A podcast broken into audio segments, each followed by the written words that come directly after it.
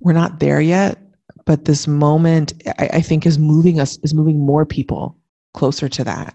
This is Jews Talk Racial Justice with April and Tracy, a weekly show hosted by April Baskin and Tracy Guy Decker. In a complex world, change takes courage. Wholehearted relationships can keep us accountable. Hi, Tracy. How's it going? All right. Okay. Yeah. Yeah. Life is full yeah. right now. Yeah. So I just, um, I just finished reading White, White Fragility, Robin DiAngelo, this past week. Um, I had, I had read DiAngelo's work before in like smaller formats, articles and things. And I've heard her speak, but this is the first time I've, I've actually, I, I hadn't read the book until now. And, um, there were a couple things that really struck me that I, I like, I wanted to share with you and get your take on it. So the first thing, the and first thing add? that, yeah, yeah, of course. Sorry. To, yes. That's right. And that's interesting because that's about, I am where you were before you read the book. Okay. So I think I, okay. I think I literally have the audiobook queued up, but I, I also have seventy-two other titles in my audio. Okay, so you haven't read it yet. Yeah, I haven't read it yet, but I ref, I refer to it, and I, I actually recommend it to people. So it's actually helpful to hear what you what you're thinking about, and it's more encouragement for me to read it. And I've read her articles, and I share I share videos that she's done. So I'm right. I'm excited to hear some of your thoughts, and it's it will hopefully encourage me even further to actually read it. Well, I'll say it was, it's an easy read. I mean, it's, it's actually in some ways shorter than I expected. Um, like there's a nice. lot of resources at the back. Um, so that it's a thin volume and it's actually even thinner in terms of the actual content. Um, and each chapter is, you know, quick and digestible. Um, and, um,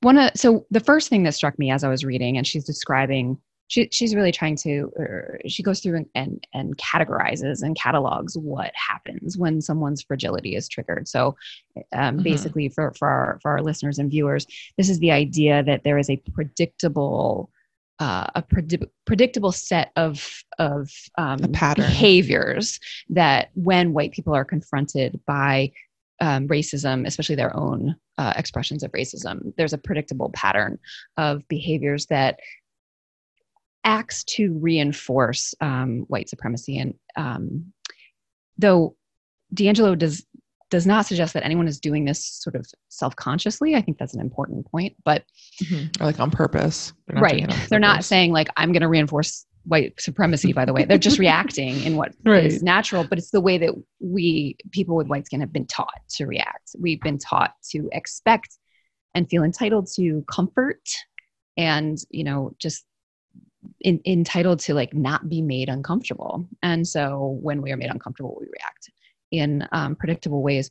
And so one of the first things that occurred to me is she doesn't use this, but um, I have a family member by marriage who was narcissistic and really an emotional abuser. And I didn't, mm-hmm. I was a kid when I was mainly being emotionally abused, and I didn't, I didn't call it that. I didn't recognize that in, until this person was more or less out of my life. But then I did a lot of reading about, especially about narcissistic abuse. And there's a, there's a, an acronym that's used when talking about abusers, DARVO. Are you familiar with this? Oh yeah, I have. I have. I don't, rem- I don't remember all of the words in the acronym, but I've heard so of DARVO. So it stands for before. Deny, Attack, Reverse Victim and Oppressor, D R V O. And you see it um, in It, often in sexual abuse when it's accused, or but any anything. I mean, you can see it in politics. Mm-hmm. Um, I didn't. I've seen I didn't it in do that. Spaces, and, and it happens in a lot of spaces. But this is sort of yeah. typical ab- abuser reaction. Um, so, you know, I didn't do that. How dare you say that? You're the one that's actually hurting me.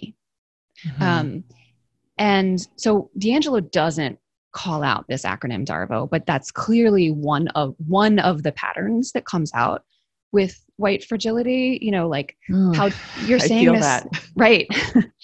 You know, it's it, this is a this is hurtful. How dare you? You're the one that's racist because you're bringing up race. Um, mm-hmm. So that really struck me that it it's a pattern. It it for me it kind of corroborated what she was saying, because that is a pattern that has been identified in other spaces of of uh, power differential that, that, you know, and so that, so that really corroborated for me what she was laying out. And then the thing that has really stayed with me in her final chapter, um, which she calls Where We Go From Here, she lays out a model of kind of working through fragility um, so that you are actually able to hear feedback and incorporate it. So she she uses herself as a model throughout. But in this in this last chapter, she talks about a case where she was meeting with a new a new colleague, like a web developer or something, and she talks about what happens, and then she makes an offhanded remark about another colleague. So the web developer is Black American, and one of her other colleagues is also Black, and she makes an offhanded comment about her colleague's hair, natural hair, that she knows the colleague, and maybe it was sort of within the bounds of their friendship, but she said it in front of this new person. And then mm-hmm. word gets back to her through her colleagues that that remark made the the new colleague uncomfortable. And so she talks about what she does then once she hears this word. And she goes, first she talks to a white colleague who is also has anti-racist, you know, goals, to kind of process her feelings. And then she reaches out to the person who was a, who was offended and says, are you willing to meet with me so that I can, uh, I don't remember if she used the word apologize, but to talk about my offhand, my unintended or offhanded racist remarks, something like that. And she says that that's an important step because she has to be willing to take no for an answer. The, the woman was willing to meet with her, and they talked about it. And she said, I know that when I said this, it was inappropriate and I'm sorry. And the woman of color says more about why it felt inappropriate to her. And then DiAngelo says she did something. And this is the bit, all of this sounds like, I'm like, okay, I can do that. I can do that. And then the next thing that she, she does though, is the thing that I was like, wow, am I there yet? She said to her colleague, was there anything else that I missed that was inappropriate or that made you uncomfortable? And there was something. So then the colleague shares this other thing that DiAngelo had done, which she explains in the thing, but I'm not going to go into too much. And she says she, you know, it hurt, and she worked through it. Like she didn't, she tried hard not to react, and then she apologized again and then said, is there anything else that needs to be said or heard before we can move on? And I was like, list, reading, I wasn't listening, reading this, I'm thinking, wow. That's mm-hmm. so grounded. Like the ability to take feedback around anything is mm-hmm. a skill that we don't always learn well.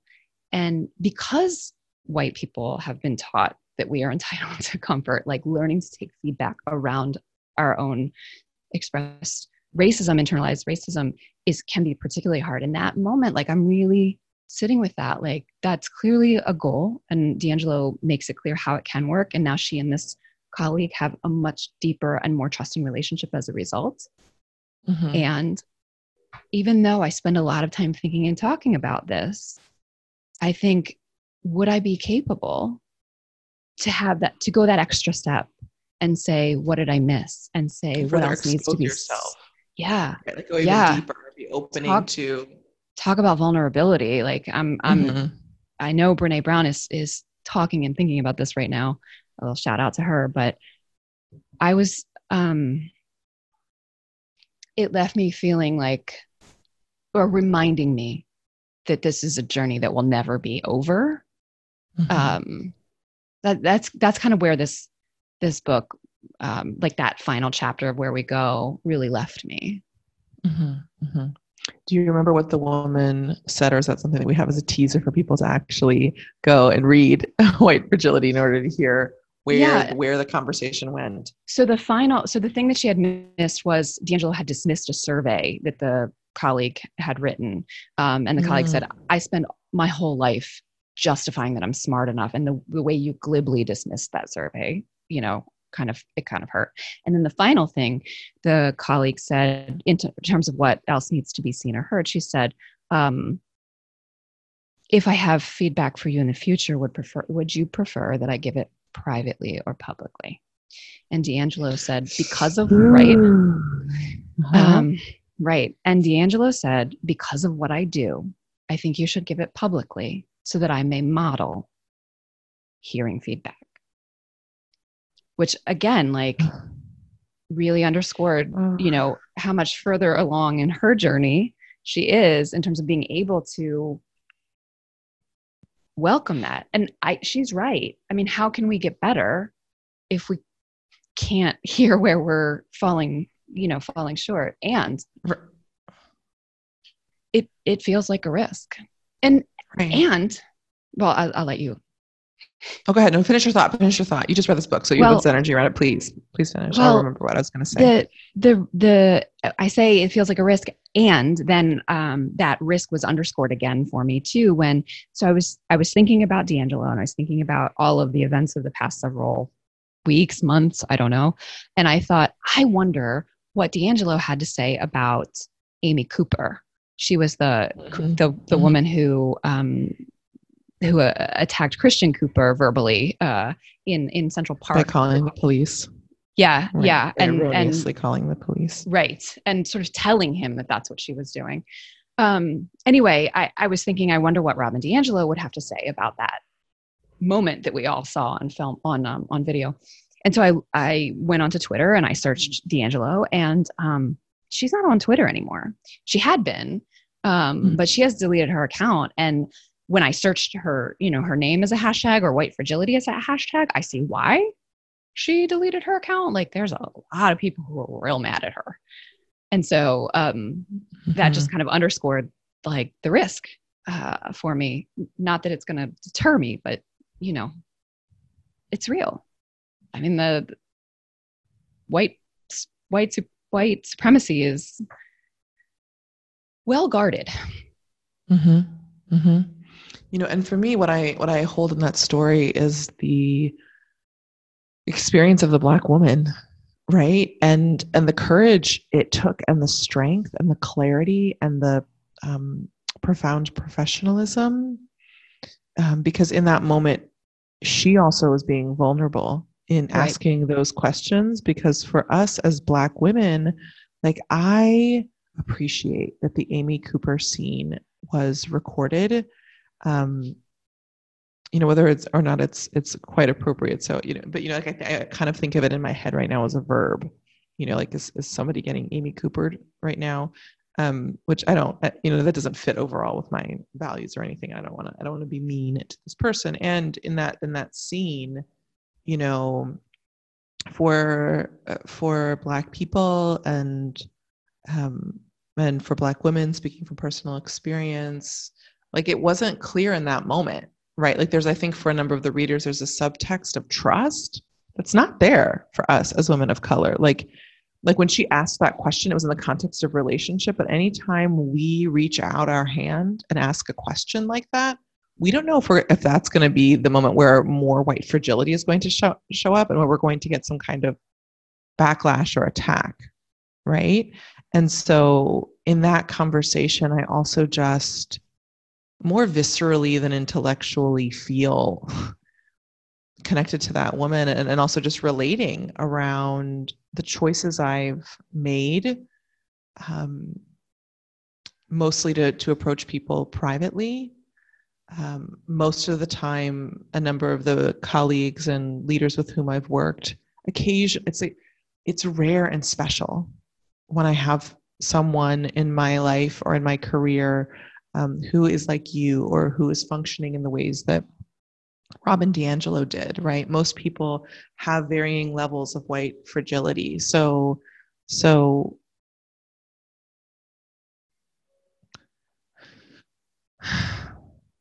um,